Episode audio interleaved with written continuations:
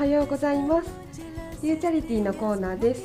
大学生主体の教育系 NPO 法人ロジが対話のきっかけとなるラジオ番組をお届けしております。本日のゲストは学生団体の靴箱の皆さんです。よろしくお願いします。お願いします。お願いします。じゃあリコさんの方から紹介お願いします。はいこんにちは。とインクルーシブ社会の構築靴箱の代表をしています大学2年生のリコです。えー、私の寝方について話したいと思います。あの私もともとすごく寝るのに時間がかかるタイプで2時間とか3時間とかベッドで一人考え事をしていたんですけど最近なんと耳栓をすれば10分足らずで寝れるということに気づいて耳栓いろんなものを買って耳に当てて最近はすぐ寝れるようになりました。おすすめです。なんか高速バスで寝てるみたいな感じになりますよね。いいです耳栓じゃあ次みゆさんお願いします。はい靴箱のみゆです。と大学2年生です。と私の寝方は私特に全然なくって逆に本当にベッドに入って3分ぐらいでいつでもどこでも入眠できるタイプ。羨ましい。で いろんな人がいるなと思ってましたよろしくお願いしますよろしくお願いします。はい、で私は本えっ、と今回から参加します。大学2年生のしおりです。えー私は寝るときはあまり枕は使いません。なんか気づいたらどっか全然頭の上じゃなくて足元にあったりとかしてめっちゃ寝相悪い そう寝相が悪いんです。で本日かあれ今回からよろしくお願いします。じゃあ次。じゃあ、えっといつも通り、えっと福原です。福ちゃんとよくばえてます。自分の寝方は最近、えっと大学の授業で詩を始めて詩ポエムですね。を始めて寝る前に考えて結局全然寝れないっていうことを繰り返してます。なんか詩を考えると難しすぎるんですよね。普通の言葉を組み合わせるだけなのにいくらでも考えられるし点入れるかだけで全然違うしってなことを最近やって寝れなくなってます。なんか今回ハマってるんだ。そうですね。ハマってるんですね。授業で伊藤しおり先生っていう大学のせうんうんん。あの詩人の方がいて、その人のもとで詩を作って無意識に飛ばせ飛ばせ飛ばせ飛んでないとかよく言われて、何これ飛ばすが何かはちょっと6ヶ月ぐらいかけてようやく分かったかなぐらいなんで全然これは。説明したら何分かかるんだろうって感じなんで今回はなしでお願いします。そうですね。なんかしおりが今回初で「おはようございます」からちょっとたどたどしい感じで 初々しいなって思いながら聞いてました。えー。まあえーじゃあ寝方についてのみんなの違いを話していったんですけど、ね、その違いにちなんで靴箱の皆さんからあの団体の紹介をお願いします。はいその違いの話全然関係なさそうですので 後で回収します。とりあえずはい私たちの紹介からしたいと思います。はい。と靴箱は早稲田のインカレサークルです。まあほとんど早稲田生はいないんですけど。特徴としては半分以上が障害とか性的マイノリティの当事者っていうところがあってで、まあ、モットーというかキャッチコピーが楽しくちょっと社会を変えられたらなんですけど、まあ、2個目的があって1個はそういういろんな当事者の、まあ、大学生が集まって、まあ、それなりに不満とかがあるわけですね大学の。そういうのをお互いに相談したりとかあとはまあ最近こんな情報があるよっていうのを共有したりとか。もう1個はその対外的に外に対してイベントをする中でちょっとうん障害の見方が変わるようなきっかけが生み出せたらいいかなと思いながら活動してます。で枕の話回収します。宣言しないと分かんないかもしれない。そうあのさっきの違いなんですけど、人と人の違いを楽しむっていうのが、まあ、靴箱の大切にしてることで、一人一人が違うっていうのは、まあ、前提にあるんですけどその上でもなんていうか今例えばパラリンピック見ててもたまに聞くのが、障害があるのにすごいみたいな言い方があって、でもそうじゃなくて目が見えにくいとか耳が聞こえにくいとかだからできることがあるはずなのにそこに注目しないのは、まあ、人間もったいないなって思ってるので、そういうところの楽しさとか可能性にもっといろんな人に気づいてほしいなって思ってます。今あえて聞くんですけどなんで「のに」っていう言い方だとダメなんですか？障害があるのになんとかって、まあ、その後ろに大体なんかすごいとか偉いとか、まあ、パラリンピックなら泳ぐのが速いとかが来ると思うんですけどそれってその障害があるのにって言われている人、まあ、例えば車椅子を使ってるとかそういう人の生活を測る物差しが健常者側にあるんですよね。自分と比べてこんなに大変な生活をしてるのにっていうのはうん。勝手に判断してるわけじゃないですか。うん。なんかその辺が、うん、健常者基準で考えてしまってるところがもったいないなと思います。うん。もったいない。もったいないです。そうですね。じゃあその活当事者にあたるみゆさんが実際に活動していてどういうふうに感じていますか？はい、えっと、私さ先ほど当事者というふうなご説明をいただいてたんですけど、実はえっと私は視覚障害があって、えっと見え方としては、えっと、5メートルぐらいのところから手を振られても誰かがわからないとか、50センチぐらいのところで指何本だって立てられても、まあ、3回に1回当たるかなぐらいの見え方っていう風なので、まあ、目を使って生活するっていうよりかはどっちかっていうと耳を使ってスマホを操作したりっていう風なことが多いんですけど。そのその私がと靴箱のイベントでミュートで遊ぼうっていう会に参加したことがあったんですね。うん。でその時にすごい嬉しかったのがあの私が居心地が悪くないような形で参加ができるような情報保障をしてくれるみたいなっていうふうなことがあってうん。なんかそれすごいあ嬉しかったのがうん。と私は画面に映ってるものを読み取ることはできないけど、うん。私が最初に伝言ゲームをするっていう風な時とかには、うん。私が最初に発信する側になったら読み取る必要がないとか、あの個別でミュートにしてるけど個別で LINE 電話をつなげればうん私にも情景が伝わるとかっていう風な、うんうんなんか結構その私は障害があるから何かをしてもらわなきゃいけないみたいな、うん。その配慮をされるっていう風なことがかなり苦手で。うん。なんか本来だったら必要がないことをされるっていうふうなことが好きではないんですけど、うん。靴箱はそういうふうな義務感で付き合ってないっていうふうな言い方をリなるほど。コちゃんがしてくれたんですけどそういう障害があるから何かしなきゃいけないみたいなっていうふうなところからスタートしてないっていうふうなところがすごい嬉しいなと思ってます。義務感で付き合ってないいい言葉ですね。なんかあえて聞くんですけど、はい。配慮されると嫌っていうのはもう少し言うとどういう気持ちなんですか？はい、えっと例えば今日私このラジオ局に来るときに初めて在来線で手引きっていう風なものをお願いして手引きっていうのは？あ手引きっていうのは、えっとうん。例えば今日私迷ってしまって、うん駅員さんに「ここどこですか?」から始まって、うんあの ここどこですか？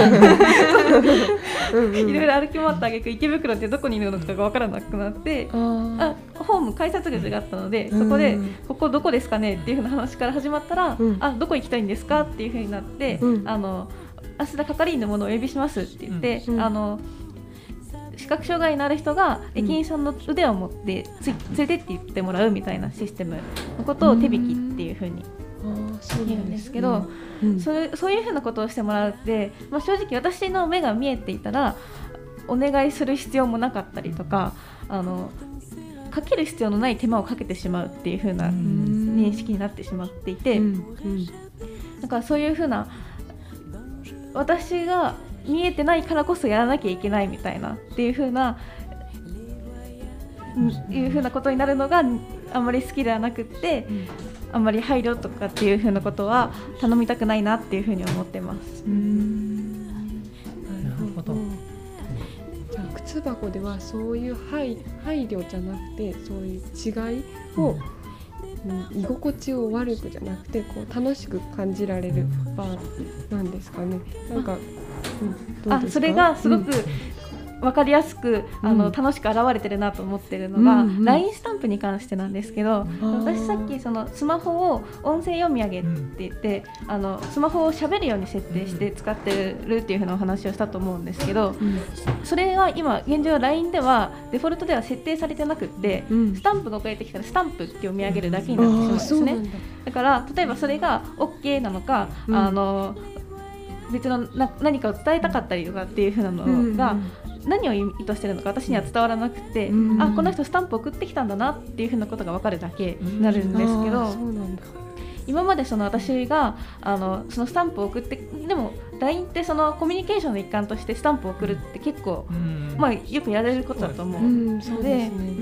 それを LINE をのスタンプを使うときにうん。4段階あると思っていて、うん。一つ目は、うん。と LINE をスタンプを使ってることを相手が使ってることをもう諦めて、まあそんなにスタンプって重要なこと言ってないかなっていうふうなのが私は、まあ確かに。で大体そう。言われても気にしないっていうのと、うん。次はあのスタンプが読み上げないからっていうふうなのを相手に伝えて、あのじゃあスタンプを使わないで了解って文字で送ってもらうみたいにするっていうふうなのと3つ目はスタンプを使うけど、うん。それの情景を説明してもらう。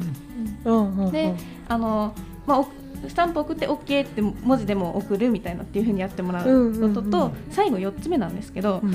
あのスタンプを送ったことをうん。誰が面白いかを、だ誰が面白く私に説明できるか選手権を開催するっていう風なへゲームをするっていう風なのが段階があって、その4つ目はリコちゃんが発明してくれたゲームなんですけど。おーあの私スタンプの状況が伝わらない私に対して、その結局私は何が起こってるのかっていうのが分かることが重要じゃなくって、うん。周りの人たちも楽しめるような、ん。文字だけを説明するって言ったら見えてる人に対しては二重になるだけだし、まあ送らないとかだったらその送らないとかスタンプを使うだけだったら私が情報を得られないだけではあるになるんですけど、うん。それが私にも情報が伝わるし、うん。他の人も楽しめるみたいなうん。っていう風な楽しみ方をしてくれるっていうのが靴箱のあ楽しいところだなと思います。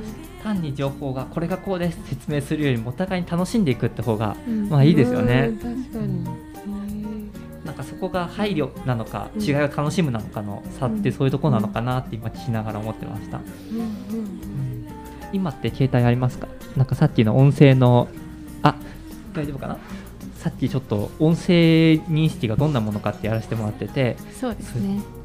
結構びっくりしたんですよね。iPhone なら普通に設定のところから、えー、とアクセシビリティうん。で設定できるので誰でもできるんですけど、うん。せっかくなら今の時間でも。もあはい。えー。う一回よろしく。ましたかね？めっちゃ早い。あ確かに聞こえて確かに言ってるね。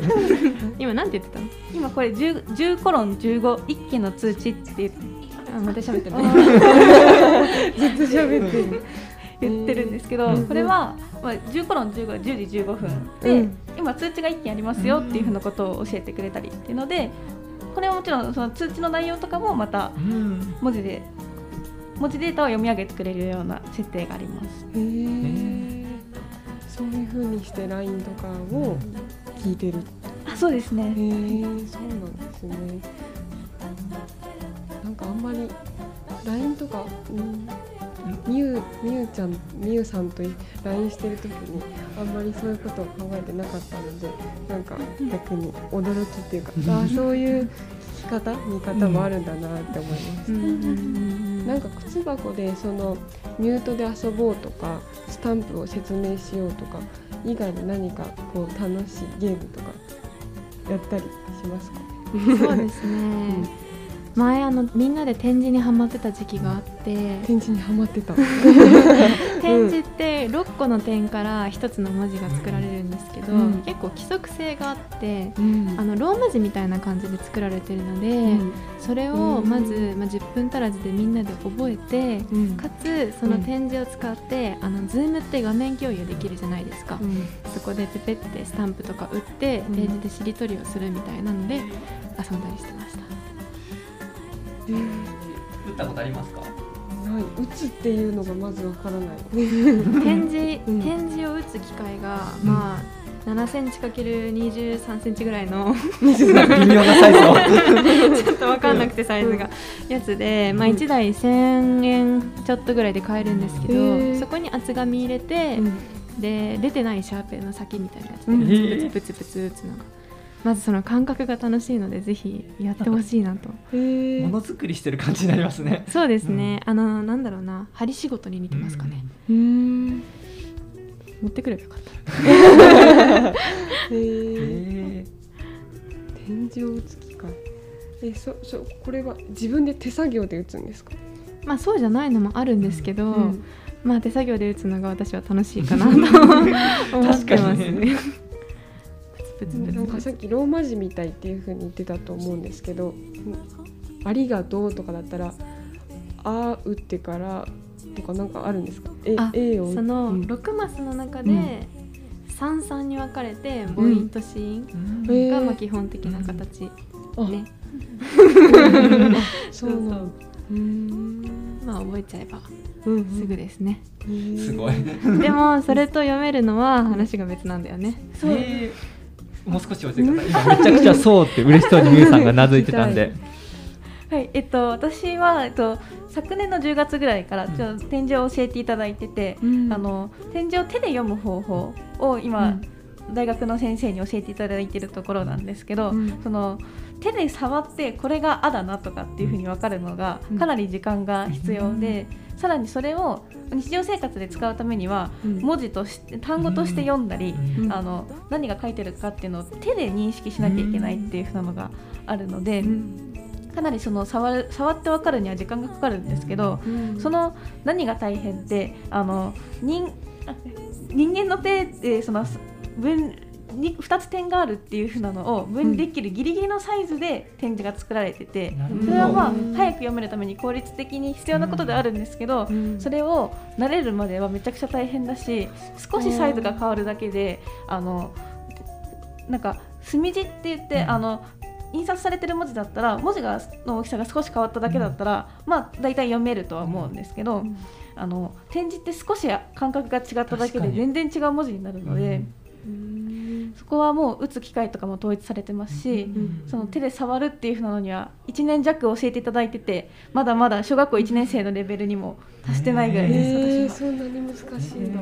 でもなんかこう文字をどう認識理解するかっていうアプローチが変わってくると多分感じ方が全然違うだろうなって思ってて、うん。まあ、自己紹介の時で最近詩にハマってるって言ったんですけど、うん。詩って目で読む詩とうん。それを朗読して聞く詩って全然聞こえ方が違ってくる結構こう耳で聞く時ってなんか爽やかに情景が浮かんでも目で読むとちょっと高圧的に聞こえちゃうとか全然そういう微妙な差があったりしてそれを手で見る詩だったり手で見る文学って多分全然違うんだろうなっていうのがちょっと文学好きとしては 面白いなと思いました。じゃあ次は詩を展示でぜひ。難しい。あの魔行はすごい点の密度が濃くなるんですけど、えー。あいうえおはスカスカなのでなんかその辺使って詩作ったらいいんじゃないですか。いいですね。ちょっと。伊藤博美先生聞いてるかな。いいな。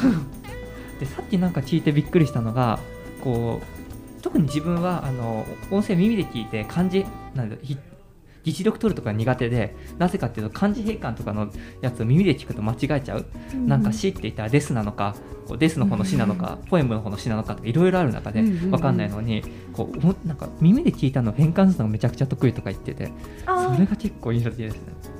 そうですね。その普段から、うん。あの LINE とかで来た文章を読み上げて聞いてるので、うん。その読読み上げられたものをバーって早いのを聞いて、うん。自分で理解していかなきゃいけないので、ぱりその言われ漢字変換その音で聞いてるとうん。全部ひらがなで言われてるような形になるのをうん。漢字に直して脳内に理解するっていう風な形になるので漢字変換は得意かなっていうふうに思います。あーみゆさんだからできることですね。うん、なんかリコさんがその靴箱の中にいて他にその聴覚障害だからできることを感じたことはありますか？あー前なんか手話の良さとか話してま。手話はいいですね すんごいしみじみと。まあ私もそんなベラベラ喋れるわけじゃないんですけど、うん例えば今このスタジオ周り全部ガラスで囲まれてて、まあ、あいにく外には誰もいないんですけど まあ今日雨降ってますから。そうですね。晴れてるとたまにいるんですよね。今あの通り過ぎてるおじさまと私がここで音声で会話することはできなくても手話なら会話ができるんですよねなるほど。こんにちはうんうんあ音出てるあ音出てるよ。どうぞ。とかまあ日常だったら車の中と外とか、んあと水中でも会話できますよね。水中あ確かに。うん。あとは1個の同じ手の形でも、そのうん大きさで意味が変わったりとか、うん。表情がついて意味が変わったりとか、うんうん。本当に見てて楽しいですし意味が分からなくても手話ってすごいなーって思ってます。前ちょっと公益財団法人あ日本財団にあのの職員の方と喋りしてた時に、うん。日本財団のなんか手話を使う人が多めのチームがあって、うん Zoom が始まった瞬間にそこのこう情報伝達量の速さに圧倒されるみたいなことを友達が言ってました。そうなんですよ。例えば画面に8人とか9人とかいたら、うんまあ2人で話すとして4話題がいっぺんに話せるんでえー、すごい。私たまに周りが全部手話の状況の Zoom に投げ込まれるんですけど、えうん誰が私に向けて喋ってるのかがわからないで すえー。面白いですね。その環境ちょっと入ってみたいですね。圧倒されると思うけど。すごい、面白いです。そうですよね。ちなみに手話に興味持ったきっかけとかってありますか？へえ手話に興味を持ったきっかけあの自分が出身の高校がすごく特別支援学校が距離の近い学校で、ん筑波大学の附属なんですけど、うん一緒に行くキャンプがあって、そこで、まあ、ちょっと、まあ、生徒実行委員の中で司会をしなきゃいけない場面があって、で聴覚特別支援の先生があえて手話通訳はしないから自分で頑張ってって 突き放してくれたことがあって。で最初は手話できなかったんでジェスチャーで頑張って伝えて、まあ、その中で手話もちょっとずつ必要な単語から身につけたかなっていう感じです、まだまだなんですけどね。めちゃくちゃ放り込んで勝手に学ぶみたいな。そうなんです。めっちゃいい、うん。今考えるとすごくいい判断をしてくださったなって思ってます。う当時はね困りましたけど。なるほど。みえちゃん手話ペチャペチャなんですよ。そうなんですか。あいや今やって頼もうと思ったけど、これラジオなんですよね。私は実は、あの自分の、うん。自分は目が見えにくいんですけど展示を学ぶより先に手話の方を勉強して友達がその聞こえにくい友達がいてその子に教えてもらって興味を持ったのが始まりなんですけど、手話のすごい最近いいなと思ってるのがあの手話って言語でその1対1で対応してるからジェスチャーが苦手な人でも表すことができるようになるんですね。で例えば私その自分が持ってることをジェスチャーで表すっていう風なことがすごい苦手なんですけど、手話だでも例えば手話のお風呂っていう風な単語をしたら、うん。まあ、必然的にジェスチャーでもお風呂の単お風呂をジェスチャーで表してるみたいなっていう風なことができるようになっていて、うんなるほど。結構なんか言葉使う時ってあ文字だとどういう音調で言ったか全然わからない。目に見える文字と目に見えない文字で差があるって特に演劇とかで使われたりするんですけどそういうことが手話って起きないですよね。こうミュージカルみたく言ってることとその場の感情が伝わってくるってそういう面白さもありますね。でこう話尽きないんですけどそろそろ 時間に近づいてきました。どうですかリコさん感想ちょっとありますか？そうですね一つがこのラジオ情報保障したいなと思っていて、うん。字幕作成をしたかったんですよね。あ勝ったなんですね。できてないですよね多分。えーっととりあえず私は今把握できてないんですけど、まあでも YouTube はきっと残るので、後で全部文字起こししたいなって思ってます、いろんな人に届くといいなと、はい。あのインスタグラムの方に、えっと靴箱っていうアイコンで投稿したものがあってそこに Google ドキュメントがあるのでそこのドキュメントからは見えると思います。そうですね。こうやってどうやって、まあ、ラジオだけど目があの、まあ、どういうふうに字幕で対応するかとかそういうことも少しずつ挑戦していくって面白いなって思いました、本当いろんないい時間いい時間をありがとうございました、ありがとうございました。ありがとうございました。さあ本日もあの今後も NPO 法人のでは教育を未来を開くをスローガンにいろいろ活動しております。ロジド検索していただきますとホームページができますので、ぜひそちらを見てください。また、靴箱もノートやられてますよね。はい SNS のノート毎日投稿もう1年以上やってるので、すごい毎日すごいぜひ読んでいただけたらとても嬉しいです結構読み応えある内容なので、こう1個読むと2個、3個って読みたくなるかなと思います。それでは、今日はありがとうございました。また来月の第1土曜日によろしくお願いします。ありがとうございました。ありがとうございます